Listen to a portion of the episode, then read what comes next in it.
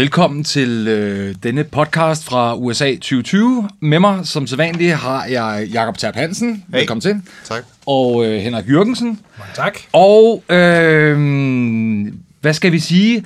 Øh, situationen er stadig øh, uklar, men øh, vi har dog fået øh, på nuværende tidspunkt resultater fra øh, hvad hedder det, øh, valgene, valghandlingerne i Nevada og i øh, South Carolina, og det skaber dog en smule mere klarhed i, øh, hvordan øh, hvad hedder det, demokraternes øh, primaries kommer til at gå. Lad os starte med Nevada. Jakob, yeah. Kan du ikke forklare os lidt om, hvordan øh, foregik det der? Jamen, det gik sådan set meget, som vi havde forventet, kan man sige. Øh, meningsmålingerne endte med at ramme øh, rigtig godt. Øh, det endte med at blive en øh, meget klar sejr til Bernie Sanders, og så en anden plads øh, til, til Joe Biden. Der er jo en øh, stor øh, latino-befolkning i øh, Nevada, og øh, dem havde øh, Bernie Sanders rigtig godt fat i øh, under det her primærvalg. Som jeg også var inde på i optakten til Nevada i, i seneste podcast, havde Joe Biden jo blandt andet ikke fået støtte fra, fra fagforeningen øh, Culinary Union. Øh, I det hele taget, så var det øh, en rigtig, rigtig øh, god dag for, for Bernie Sanders. Øh, Joe Biden øh, kom sådan set fint øh, ud af den også, og har jo så også nu overstået South Carolina succesfuldt. Ja, fordi hvordan gik det ned i syden, Henrik? Jamen, det var, jo, øh, det var jo rigtig interessant, fordi det var jo sådan den første stat, hvor man sådan rigtig var på Bidens hjemmebane. Øh, Biden havde haft øh, to forfærdelige valg, først i Iowa og så i New Hampshire. Øh, så fik han et rigtig fornuftigt valg alligevel, kan man sige, i Nevada. Han fik 23 procent af stemmerne, cirka halvdelen af, af, af Bernie Sanders, men trods alt en, en rimelig klar andenplads. Og, øh, og som sådan blev spundet af Biden og hans kampagne, som at nu er vi, nu er vi i gang. Og så kom South Carolina, og det var jo rigtig interessant så at se, hvor han sådan første gang var på hjemmebane. Øh, vi, øh, Jakob kom, øh, kommer lidt ind på, på, på Biden senere, men hans koalition er jo en væsentlig del af den. Hans vælgerkoalition er jo de sorte, og det, der er et stort, øh, øh, øh stor del af South Carolinas vælgere, demokratiske vælgere, er sorte. Og meningsmålingerne pegede også på, at han skulle vinde. Øh, 538, som vi jo tit øh, citerer, når vi snakker meningsmålinger og den slags, havde en, en føring på, til, til Biden på cirka 10 procentpoint. Han stod til lige omkring 30 procentpoint af stemmerne øh, i deres vægtede gennemsnit dagen inden valget. Øhm, men det var faktisk en ret klar undervurdering af, hvordan det, hvordan det så gik, fordi han endte sig næsten på 50 procent, 49, lige godt 49 procent af stemmerne. Øh, 30 procentpoint foran, øh, foran Sanders. Så det var øh, det, øh, den klare sejr i South Carolina, som Biden havde behov for. Altså vi havde jo sagt, hvis ikke han vinder South Carolina, så er han færdig. Øh, hvis han vinder den snævert, ser det stadig vanskeligt ud. Nu vandt han med et ordentligt brag. Og for en kandidat, som, som går øh, ligesom, øh, hvis, hvis primære øh, øh, eksistensberettigelse som kandidat er, at han kan vinde, så er det vigtigt at vinde. Og det gjorde han i South Carolina. Øh, så nu kan han måske begynde at tale ind i den, øh, den øh, narrativ igen. Ja, fordi øh, Jakob, hvordan ser det ud for, øh, for Biden, sådan øh, hvis vi tager, tager øh, det lange lys på og ser frem mod øh, jo først og fremmest øh, Super Tuesday med de øh, mange, hvad er det, 14-15 stater, der er på valg der? Ja, der er øh, 14 stater, og så er der også øh, territoriet øh, amerikansk Samoa, og så er der et, øh, øh, et valg for Democrats Abroad, som det hedder, som påbegyndes øh, 3. marts. Øh, men man kan sige, øh, halvdelen af de øh, stater, øh, der er på øh, valg, det er sydstater, og det er øh, rigtig godt øh, for Joe Biden, fordi som helt generelt, hvis han skal vinde øh, noget, så er det i høj grad i øh, syden, at det skal foregå. Altså det er i, i al overvejende grad. Det er øh, virkelig afgørende. Hvis vi kigger på, øh, på fire, øh, sådan at de måske lidt mindre øh, øh, sydstater, Alabama, Arkansas, Oklahoma og så Tennessee. Øh, skal man udpege den stærkeste øh, af de fire, så er det Alabama med det øh, meget toneangivende afroamerikanske vælgerkorps. Øh, Joe Biden har også lige fået støtte fra den demokratiske øh, senator fra Alabama, som vandt et meget overraskende valg i 2017, Doug Jones. Øh, Øh, hvorimod den svageste stat øh, af de fire, jeg har nævnt nok, vil være Oklahoma, som øh, ikke på samme måde, øh, altså slet ikke på samme måde, har et øh, afroamerikansk vælgerkorps, som Bernie Sanders så vandt i 2016. De tre største øh, sydstater, øh, øh, Virginia, North Carolina og Texas, det øh, er noget sværere at forudse, hvad der sker der. Øh, Joe Biden har hentet noget god støtte hjem i Virginia fra øh, vicepræsidentkandidat for Hillary Clinton i 2016, senator fra Virginia, der hedder Tim Kaine, øh, også fra den tidligere guvernør i staten, øh, Terry McAuliffe. Øh, det er øh, en stat, og det er North Carolina også, hvor øh, en god amerikansk analytiker, øh, Kyle Kondik, sagde det meget godt, at hvis Sanders vinder der, så vil det være et rigtig godt kup for ham. Med andre ord, Biden måske en svag øh, favorit. Texas er den stat, som er måske sværest af alle at forudsige øh, Super Tuesday. Der er klar matchbold til Sanders i øh, meningsmålingerne, men det er jo svært for os at sige, hvad kan Biden få af øh, momentum fra South Carolina med den her meget store sejr, som han fik, og samtidig øh, er han jo heller ikke på nogen måde helt ned af brættet øh, i Texas endnu. Øh, og det er øh, en meget interessant, øh, hvad skal man sige, et meget interessant spørgsmål, hvordan det selvfølgelig øh, vil, vil komme til at gå der. De andre stater, der er øh, på valg, stater som Kalifornien, Colorado, Massachusetts, der skal man ikke regne med Biden. Det er i syden, det skal foregå.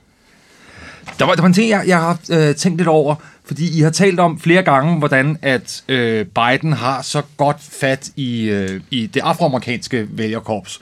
Øh, og at øh, øh noget af forklaringen måske er... Øh, øh, en, øh, hvad skal vi sige, sådan måske lidt nostalgisk øh, anknytning til øh, præsident Obama, som jo er en, en gigantisk stjerne i, i, i det øh, vælgerkorps. Men hvordan kan det egentlig være, at Biden ikke har bedre fat i nogle af de andre øh, minoriteter? Altså, øh, nu nævnte du, at, øh, hvad hedder det, Hispanics øh, havde sluttet kraftigt op om øh, Bernie Sanders i Nevada. Hvorfor har Biden ikke lidt bedre fat i dem? Jamen altså, man kan sige, at han, han, han har jo også øh, øh, okay fat øh, i dem trods alt øh, stadigvæk, øh, skal vi huske på. Øh, det, som nok især gør sig gældende for, for den stærke støtte, han har blandt afroamerikanere, det er nok øh, hans øh, electability-argument, øh, fordi øh, som du siger, øh, Obama har været nævnt som en, en, en forklaring på hans støtte i den vælgergruppe. Øh, det har muligvis også i hvert fald haft en indvirkning, men jeg tror virkelig, man skal huske på, at øh, afroamerikansk øh, vælgeradfærd, der er meget, der peger på, er noget mere pragmatisk, øh, end vi tror. Og derfor så kan det jo godt være, at selvom det måske ikke er så oplagt, øh, tror man måske, at de bakker op om, om, om Biden, øh, så ser det ud til, at det er i høj grad stadigvæk er det, som han øh, skal regne med. I South Carolina, der viste han i hvert fald, at, at det øh, havde en rigtig godt fat i, også selvom at de første stater øh, ligesom medførte et fald for ham, så ud til de nationale meningsmålinger, og samtidig noget terrænvinding for Sanders der. Mm. Mm. Men øh, hvis nu vi skulle øh, øh, gå videre til nogle af de andre favoritter, øh, og tager øh, øh, kigger den rettet mod på tirsdag. Øh, Henrik, øh, Bernie Sanders, hvordan, øh, hvordan står han på den her store valgdag? Jamen, Sanders står godt. Altså, Bernie Sanders er frontrunner, han fører Øh, godt nok faktisk ikke i, øh, det betyder ikke noget, men trods alt alligevel, the popular vote i de helt til afgørende stemmer, er det faktisk Biden, der har fået flest stemmer, fordi han vandt så, så overbevisende South Carolina. Men, men Sanders har flest øh, delegeret, og øh, hvis man kigger på de, øh, de 14 stater plus American Samoa, der er på, øh, på valg her, øh, så er min umiddelbare øh, forventning, at han kommer ud af Super Tuesday med, med flest delegerede. Øh, han vinder, som det ser ud, Kalifornien ganske øh, solidt. Der er lige nogle ting omkring det, som, som, som vi lige kan vende tilbage til. Han ser ud, som om han kan vinde i Texas. Han fører umiddelbart i meningsmålingerne i Texas. Øh, og så er der øh, oppe i New England, altså der er Vermont, der er hans egen stat. Der vinder han alle valgmændene, sådan er det. Han får alle delegeret der. Der er Maine, som øh, han også står rigtig godt i. Der er Elizabeth Warren øh, også øh, rimelig godt med, men den vinder han. Og så er der, øh, og det er ret interessant, Massachusetts, som er Elizabeth Warrens hjemstat. Og øh, når hun taber den på tirsdag, det tror jeg, hun gør, eller ikke vinder den på tirsdag, så tror jeg, at hun derefter så trækker sig øh, efter Super Tuesday. Det er min forventning. Og min forventning er også, at Bernie Sanders vinder den. Så man kan sige, der er en række stater, som han står rigtig godt i. Colorado, Utah og Minnesota øh, står han også ret godt i. Han vinder nok ikke Minnesota, det gør Amy Klobuchar formentlig, fordi hun er jo stadig med. Det er hendes hjemstat. Men, men der er af de her syv ikke-sydstater, der står han godt i dem alle sammen. Han er nummer et eller to i dem alle sammen. Så er der sydstaterne. Der står han faktisk også ret godt i meningsmålingerne. Altså han, er, han, han fører, i, ser det ud som om i Texas, og er rimelig godt med i nogle af de andre. Det, som, som man skal huske på, at øh, når, man, når man kigger på meningsmålingerne og, og forsøger at gøre det, jeg gør her, og sådan at komme med en eller anden form for forudsigelse, det er, at der er to ting, man, skal, man ikke kan tage med. Det ene er, at mange af dem har det, vi kalder early voting, det vil sige, de har faktisk været i gang med at stemme et stykke tid. Øh, også inden Biden fik sit sådan upswing, og det er alt andet lige en fordel for Sanders. Altså i Kalifornien er der afgivet øh, Texas millioner af stemmer øh, allerede, øh, og det vil sige, at vi forventer, at forventer alt andet lige, at de givet, afgivet på et tidspunkt, hvor det var Bernie, der var klart var frontrunner. Fordel for ham. Til gengæld, øh, så er der øh, ikke lavet, øh, altså simpelthen meningsmålinger nok på statsniveau, til at vi rigtig ved, hvordan, øh, hvor meget Biden har fået ud af de sådan tre gode ting, der er sket frem. En rigtig god tv-debat øh, på hans, øh, fra hans side. Øh, en, han blev endorset af Jim Clyburn, som er det, der hedder Majority Whip for demokraterne øh, i, i repræsentanternes hus. Det svarer sådan lidt til en gruppeformand og noget stil. Altså, øh, man kan næsten høre det i ordet whip, ikke? Det er ham, der sådan skal holde, holde styr på, øh, på tropperne. Øh, han er sort, han er fra South Carolina, og han endorsede Joe Biden. Øh, så det er jo en anden ting. Og så er der selvfølgelig sejren i South Carolina. Hvad har det betydet for Biden? Øh, det vi jo ser ind i lige nu er i hvert fald for Biden et forsøg på at blive den primære modspiller til Sanders, at det ligesom skal være de to, der skal slås. Øh, Sanders kan håbe på, at Bloomberg, som vi taler om lidt, og Biden bliver ved med at kæmpe om de moderate stemmer. Men, men altså, Sanders står med de data, vi har bedst. Vi ved bare ikke rigtigt, hvad, hvad det her øh, momentum, som vi forventer, der kommer til Biden, som følge af en meget stor sejr i South Carolina, hvad det betyder, og hvor meget det æder ind i, hans, øh, ind i, ind i, ind i Sanders øh, hvad hedder det, føring. Der er øh, en, man kan jo sådan, man kan jo lave en række, øh, hvad hedder det, sådan teori omkring det. Øh, Nate, Nate øh, Silver, vores, øh, vores yndlingsanalytiker øh, der fra 538, han opstillede en række scenarier for, hvad, hvad, hvad kan de her ting betyde, som vi ligesom har set omkring South Carolina. Og det kan jo gå fra at sige, jamen det var et, et, sådan et, et blip, han havde en, øh, et, et godt valg i South Carolina, ja ja, og, men ikke så mindre får han tæv Super Tuesday.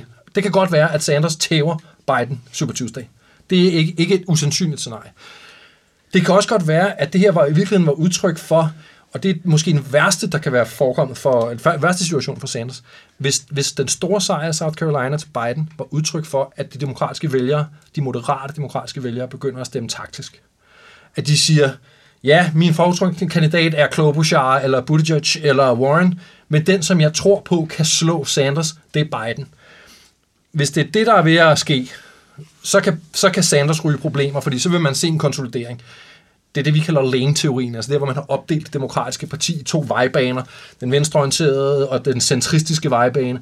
Og, hvis, hvis, og den centristiske vejbane kører der mange biler for øjeblikket. Ikke? Altså der er Biden, der er Buttigieg, der er Klobuchar, der er Bloomberg på vej ind. Øhm, hvis man vil se en, ser en konsolidering der, det er den største trussel mod Sanders. Men opsummerende, Sanders er den, der står bedst.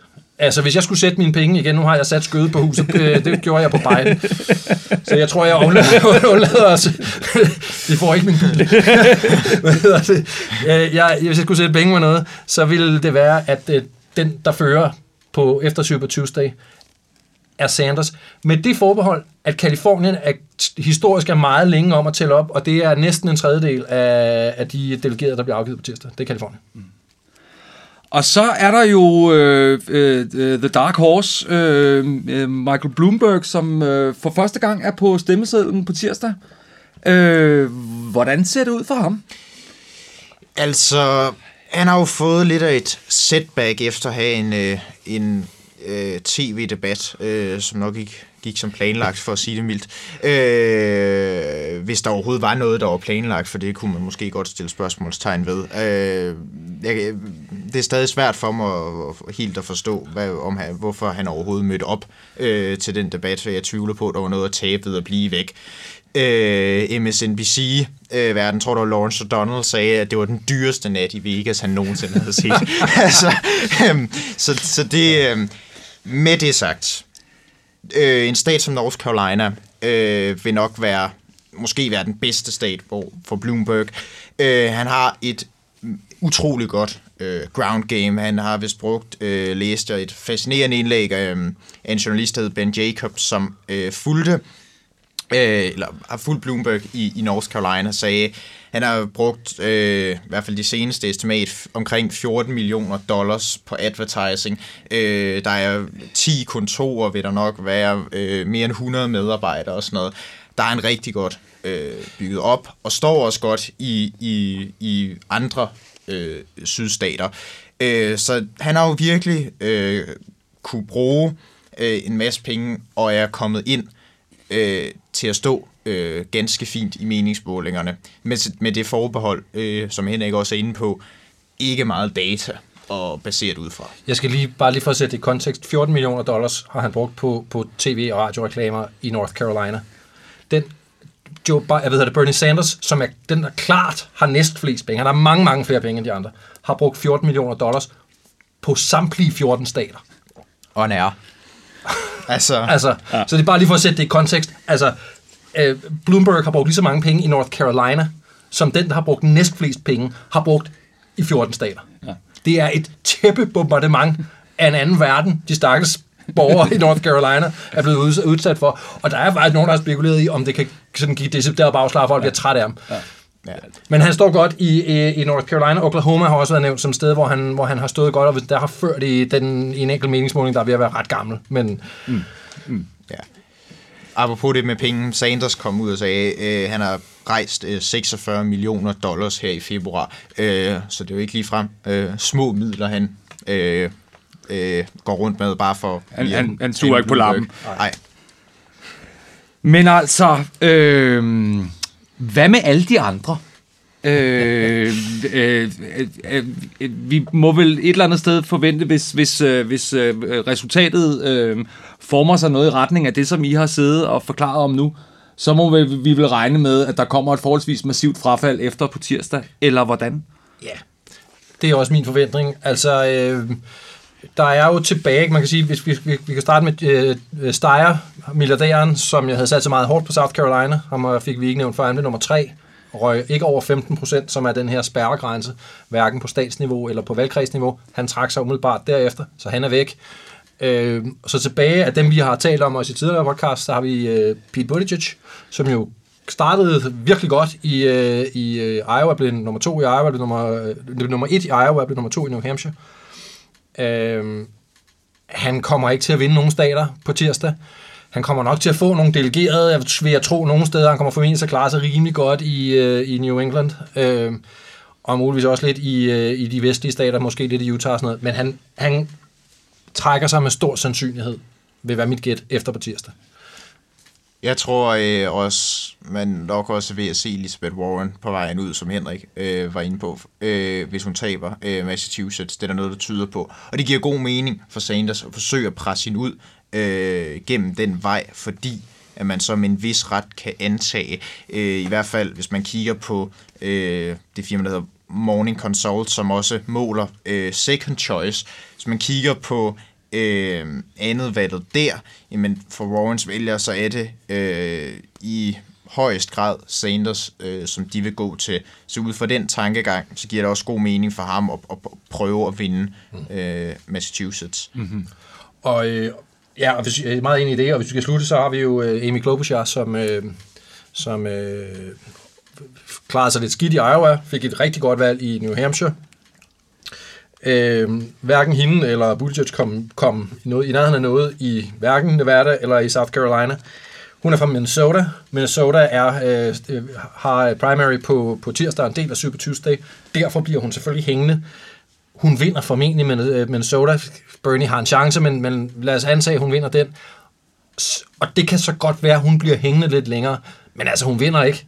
Øh, altså, vi, vi må sige, som det er nu, er der, øh, der er tre kandidater i spil. Der er, der er Bernie Sanders, der er Joe Biden, og, som, og begge de to synes vi, vi måske vi har meget godt sådan snor i, vi kan sådan nogenlunde se, hvordan det alt andet lige kommer til at spille. Og så er der Jokeren eller Dark Horse'en, som er Michael Bloomberg, som ingen rigtig ved, hvordan tror jeg, performer. Øh, der er blevet brugt utrolig mange penge. Han har ligget godt til i nogle menings- meningsmålinger, ikke så godt i nogle andre.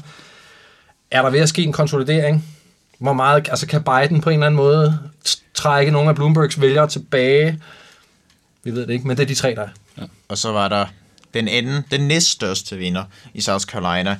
Øh, scenariet, at der ikke er nogen kandidater, der opnår en majoritet mm. øh, af delegeret, fordi som jeg ser det, så kunne sandsynligheden for, øh, at der ikke er nogen, der opnår øh, majoritet øh, i de her valghandlinger, øh, næsten kun stige, med mindre at øh, Bernie Sanders havde vundet øh, øh, der, så, så var han nok blevet det, øh, det mest sandsynlige scenarie, eller det var han, fordi så var han gået ind til, Biden kunne være tvunget til at droppe ud, Sanders kunne gå ind øh, på Super Tuesday med en fantastisk mediefortælling, momentum, som muligvis, vil, vil jeg tro, øh, vil overtrumfe Michael Bloombergs penge. Øh, det skete jo så ikke, og det gør jo så, at vi har et meget mudret billede, øh, og det er vigtigt altså at huske på, hvor, hvor anderledes øh, nogle ting i den her valgkamp har set ud. Hvis Joe Biden skal vinde, så vil det jo være et totalt brud med den historiske præcedens om at skulle klare sig godt øh, i Iowa og, og øh, New Hampshire. Øh, så, så det mest sandsynlige lige nu, det er jo, at, at der ikke er nogen, der, der opnår en majoritet af delegerede. Den sandsynlighed steget efter Biden vandt South Carolina. Altså man, man må sige, bare ligesom til at underbygge det, øh, Sanders står klart stærkest, men han står i de nationale målinger, og igen, det, jeg ved godt, det er ikke sådan, man vinder, man vinder primaries, men det er dog indikativt til 29 procent. Det er ikke nok til en majoritet. Altså, øh, øh han, han, han, øh, han, han har fået bygget en koalition. Det var noget af det, vi drøftede i, i den, tror jeg, vores allerførste podcast. Han har ikke en koalition. Det har han nok nu. Han har en koalition i de unge, og i et eller andet omfang af, af Hispanics. Øh, han ligger meget, meget stærkt på vælgerne under 45 øh, hvor Biden nærmest ikke har nogen, altså han ligger under, Biden ligger under 10 procent på folk under 45. Så han skal altså hente, på, det er på alderdomshjemmet, at Biden han skal hente sejren, ikke? Øh, og, og, og, og, og Sanders skal hente sin på universiteterne. Ja. Øh, men, men, men Bernie, som den der står klar stærkest, står til under 30 procent. Det indikerer et åbent konvent. Altså, det, det, det må sige, der, der kan ske meget, og Bernie kan jo lave et blowout i, på, på tirsdag, og hvis han, hvis han øh, vinder 10 stater og så videre, jamen, så er situationen en anden. Det er der bare ikke noget, der tyder på lige nu med, med de meningsmålinger, vi, vi, vi kigger ind i. Øh, uh, 538 har, uh, igen, hvis vi skal citere dem, har, har forsøgt at lave sådan en processering af, med, med, med de meningsmålinger, vi ser nu, kombineret med de valghandlinger, der er afholdt. Hvordan lander de, de, de forskellige kandidater så er delegeret? Og der vil, ifølge den, som man skal tage med alle de forbehold, der, er, så, der overhovedet kan tages. Ikke? Så, man vil, så vil Bernie Sanders lande på cirka lige under 1700 delegerede, og jeg mener om, at man skal bruge 2.000 for at have flertal. Øh, Biden vil lande lige under 1300, og så øvrigt dernede af Bloomberg på lige under 600. Og hvad sker der så? Altså, vi kan jo på et tidspunkt komme ind og snakke om, hvordan foregår sådan et åbent konvent ganske kort, der er en afstemning. Hvis ikke der er nogen, der har flertal, så er der en ny afstemning. Der kommer de såkaldte superdelegates ind. Det er partiorganisationen, det er, er tillidsfolkene. Det er ret interessant, dem er der cirka 700 af.